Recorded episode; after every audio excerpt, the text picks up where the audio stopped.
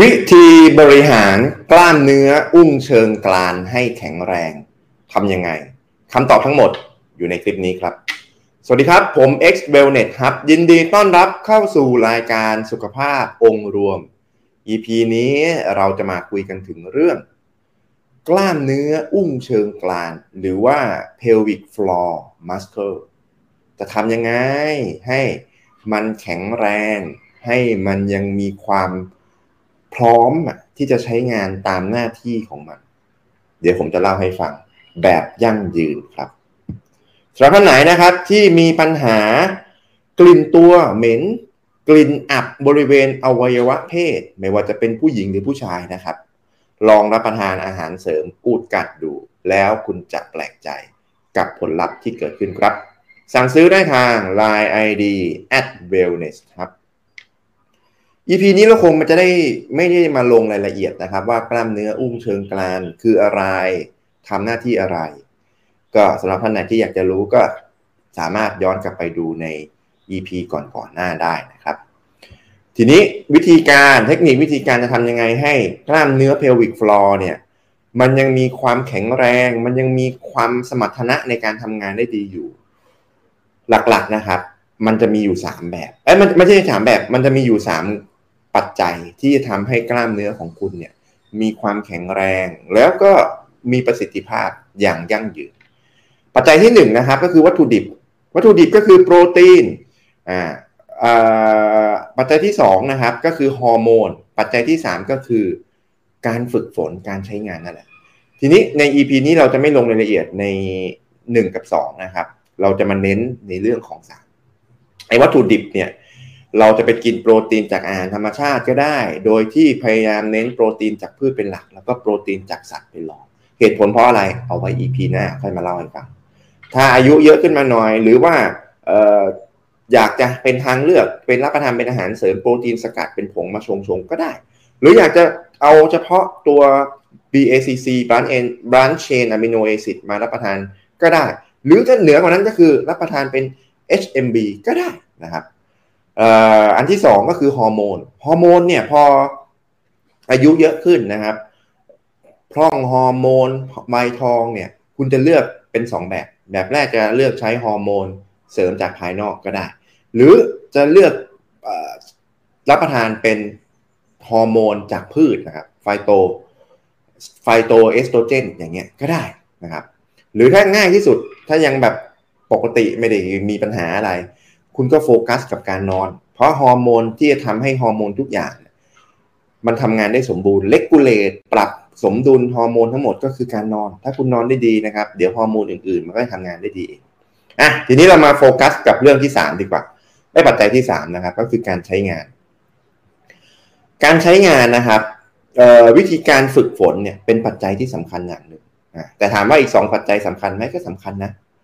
เพราะอะไรคุณลองสังเกตดูเวลาคนเล่นกล้าม เล่นให้ตายยังไง ถ้าคุณกินไม่ได้ทำไมถ้าฮอร์โมน ถ้าใครอยากจะดีนะ ต้องใช้ฮอร์โมนใช่ไหมครับอ่าอะวันนี้เรามาดูท่าแรกนะครับก็คือ การขมิบนั่นเองไอการขมิบเนี่ย บางคนอาจจะรู้สึกว่า เอ๊ะมันเป็นเรื่องที่ ที่เกี่ยวกับการทางเพศอะไรอย่างเดียวหรือเปล่า ไม่ใช่นะครับ การขมิบเนี่ยเทคนิคก็คือการที่เราจินตนาการว่ารูก้นของเราเนี่ยเหมือนในรูปเลยก็คือเหมือนที่สูบน้ำนะครับ คุณทุกคนเคยเห็นที่สูบน้ำใช่ไหมพอมันบีบปุ๊บแล้วมันก็จะดูดน้ำขึ้นมาอ่าให้เราจินตนาการว่า รูก้นของเราเนี่ยเหมือนรูตรงปากไอ้แดงๆเนี่ยแหละไอ้ที่ดูดน้ำเนี่ยแล้วไอ้กระป๋องที่เราเบีบเพื่อให้ดูดน้ำขึ้นมาเนี่ย ก็คือบริเวณกระเพาะปัสสาวะเรา อ่าทีนี้เวลาเรานั่งทำงานนั่งรถไฟฟ้านั่งรถแท็กซี่อะไรต่างๆเนี่ยเดินทาง เราก็สามารถทำไปได้ด้วยอ่าก็คือเราจินตนาการว่าเราสูบขึ้นมาจื๊ดอ่านะครับ แล้วก็ค้างไว้แล้วก็ค่อย ๆ ปล่อยออก พอสูบออกมาพอสูบขึ้นมาปุ๊บน้ำที่ที่เรานั่งอยู่ที่ที่ก้นสมมุติจินตนาการนะครับ มีน้ำอยู่ แล้วเราไปนั่งครับ แล้วเราดูดจุ๊ดขึ้นมา อเราเกงค้างไว้ พอเราปล่อยน้ำก็ต้องลงไป ถูกไหมครับอ่าอันนี้ก็คือเทคนิควิธีการท่าแรกนะครับ ที่จะฝึกฝนได้ง่าย ๆ ระหว่างไหนก็ได้ คุณลองไปดูว่าตัวคุณเหมาะสมกับอันไหน อันต่อมานะครับ อันที่สองนะครับ เทคนิคที่สองก็คือ ฝึกหายใจภาษาอังกฤษแล้วแล้วแต่นะ บางคนก็จะเรียกแบบไหน ฝึกหายใจ ฝึกหายใจสั้น เอ้ฝึกใจหายใจลึกและยาว breathing exercise อะแล้วแต่ หรือว่าบางคนไปทางสายโยคะ สายพิลาทิสก็จะมีชื่อเรียกต่างกัน แต่หลักการเอาเพราะว่าหลักการก็คล้าย ๆกันนะครับ วิธีการก็คือการหายใจให้เข้าให้ลึกนะครับ แล้วก็ออกให้ยาวอ่าวิธีการเวลาตอนที่เราหายใจเข้าออกนะครับ เอ่อให้สังเกตอยู่2ออย่าง อันแรกนะครับก็คือในรูปก็คือตรงบริเวณท้องเรานะอันที่สองก็คือบริเวณหน้าอกเรา ท้องเรามันก็จะประกอบไปด้วยกระเพาะไปด้วยลำไส้ไปด้วยอะไรต่างๆนะครับ ส่วนอันที่สองก็คือหน้าอกเราก็คือปอด ตอนที่เราหายใจเข้านะครับ หายใจเข้านะครับ หายใจเข้าให้รู้สึกว่าท้องเนี่ยยุบเข้าไป แล้วรู้สึกว่าปอดเนี่ยขยายออกอ่านะครับ ราะอะไรเหมือนกับเวลาตอนที่ลูกโป่งเนี่ยเดี๋ยวให้เห็นนะ ตอนเวลาที่เราหายใจเข้านะครับ ท้องเนี่ยยุบเข้าไปแล้วปอดขยายออกอ่านี่หายใจเข้านะครับ แล้วพอหายใจออกปุ๊บปอดก็จะเล็กลงใช่ไหมครับฟื้นลงมา แล้วท้องก็จะยุบลงนะอันนี้นะครับ ทีนี้วิธีการต่อมาก็คือการที่เราเกรงค้างไว้หรือไม่เกรงค้างไว้ อันแรกคือ เกรงค้างไว้นะครับ บางคนอาจจะเกรงได้สั้นๆ บางคนอาจจะเกรงได้นาน ฝึกไปนานๆอาจจะเกรงได้หนึ่งนาทีแบบผมนะ แล้วเสร็จแล้วก็ค่อยๆหายใจออกช้าๆอ่า ทีนี้เวลาตอนที่เราหายใจเข้าเนี่ย แล้วปอดมันยกขึ้นมานะครับ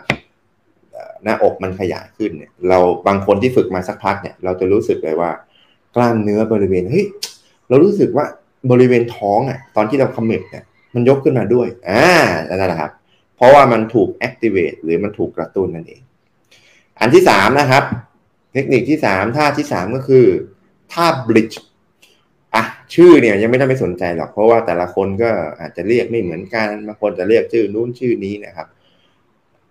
ท่าทางเนี่ยคล้ายกัน ก็คือตอนที่คุณนอนราบไปกับพื้นนะครับ แขนเนี่ยเราไว้ข้างๆตัว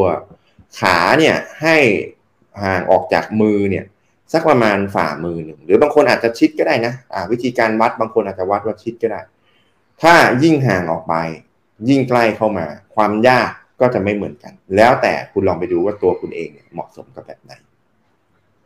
เสร็จแล้วนะครับ ค่อยๆยกตัวขึ้นนะครับ ไปตามจังหวะหายใจนะ ยกตัวขึ้น ยกตัวขึ้น ดันก้นขึ้น ดันก้นขึ้น แล้วตัวเนี่ยยังเกร็งอยู่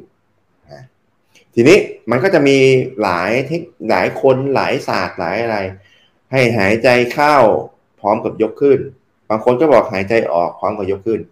ทำสลับกันเลยนะครับ มันได้ประโยชน์เหมือนกัน จะหายใจเข้าแล้วก็ยกขึ้น แล้วก็หายใจออกแล้วก็เอาก้นลงก็ได้ หรือหายใจออกแล้วยกก้นขึ้น หายใจเข้าแล้วยกก้นลงก็ได้ หรือจะหายใจยังไงก็ได้นะครับ แล้วพอถึง อเราตัวเราเป็นหน้ากระดานตรงแล้วเนี่ย ให้เราเกรงค้างไว้ หรือจะหายใจก็ได้ประโยชน์เหมือนกันหมดสำคัญก็คือว่าตอนที่เรากำลังยกก้นขึ้นหรือลงเนี่ย เราจะต้องรู้สึกถึงการเกรงบริเวณกล้ามเนื้อแกนกลางลำตัวให้มันแข็งนั่นเอง พอมันแข็งปุ๊บมันก็จะส่งผลกระทบไปถึงกล้ามเนื้อส่วนล่าง หรือว่ากล้ามเนื้ออุ้งเชิงกรานหรือกล้ามเนื้อ pelvic floor นั่นเอง สุดท้ายนะครับอ่าท่าสุดท้ายก็คือท่า dead bug dead bug นะครับ หรือแมลงที่ตาย หรือบางคนก็จะมีท่านู้นท่านี้ เอาว่าคุณไม่ต้องไปสนใจชื่อมัน แต่ละศาสตร์แต่ละสายมันจะมีชื่อเรียกแตกต่างกันนะครับ เอาเป็นว่าก็คือก่อนที่คุณนอนหงายนะครับ แล้ว ยกแขนยกขานะครับ เหมือนแมลงที่มันตายแล้ว อ่า เสร็จแล้วจะค่อยๆสลับ ยกแขนออกด้านข้างไอ้ยกแขนขึ้นด้านบน ยกขาออกด้านล่าง หรือจะยกพร้อมกันทั้ง 4 อันก็ได้นะครับ แล้วแต่ทีเดียวว่าคุณต้องลองดูว่าคุณทำแบบไหนแล้วมันเริ่มที่จะยากไปสำหรับคุณ บางคนก็โอ้โหดูคลิปมาใช่ไหมทำตามมันทำตามไม่ได้ปวดหลังล่างแทนสำคัญที่สุดเลยนะครับ สิ่งที่สำคัญที่สุดเลยของท่านี้ก็คือ คุณต้องพยายามรักษา balance ของตัวคุณลำตัวคุณให้มันนิ่งนะครับ ไม่ใช่พอออกยกแขนไปปุ๊บไอตัวก็ขยับนะครับ มันไม่ได้เกร็ง บริเวณกล้ามเนื้อแกนกลาง ซึ่งส่งผลต่อกล้ามเนื้ออุ้งเชิงกลางอะก็ลองเอาไปปรับใช้กันนะครับ แล้วลองดูว่ากล้ามเนื้ออุ้งเชิงกรานของคุณแข็งแรงมากขึ้นหรือเปล่าสำหรับไหนนะครับที่ดูแล้วชอบก็กดไลค์ถ้ารู้สึกว่าน่าจะเป็นประโยชน์กับคนอื่นรอบข้างก็กดแชร์ ถ้ารู้สึกว่ามีเป้าหมายเดียวกันอยากหุ่นดีชะลอวัยห่างไกลโลกอยากดูแลสุขภาพแบบองค์รวม ก็กดติดตาม ถ้าไม่อยากพลาดเนื้อหาดีๆ ก็กดกระดิ่งแจ้งเตือน แล้วพบกันใหม่ EP หน้า สวัสดีครับ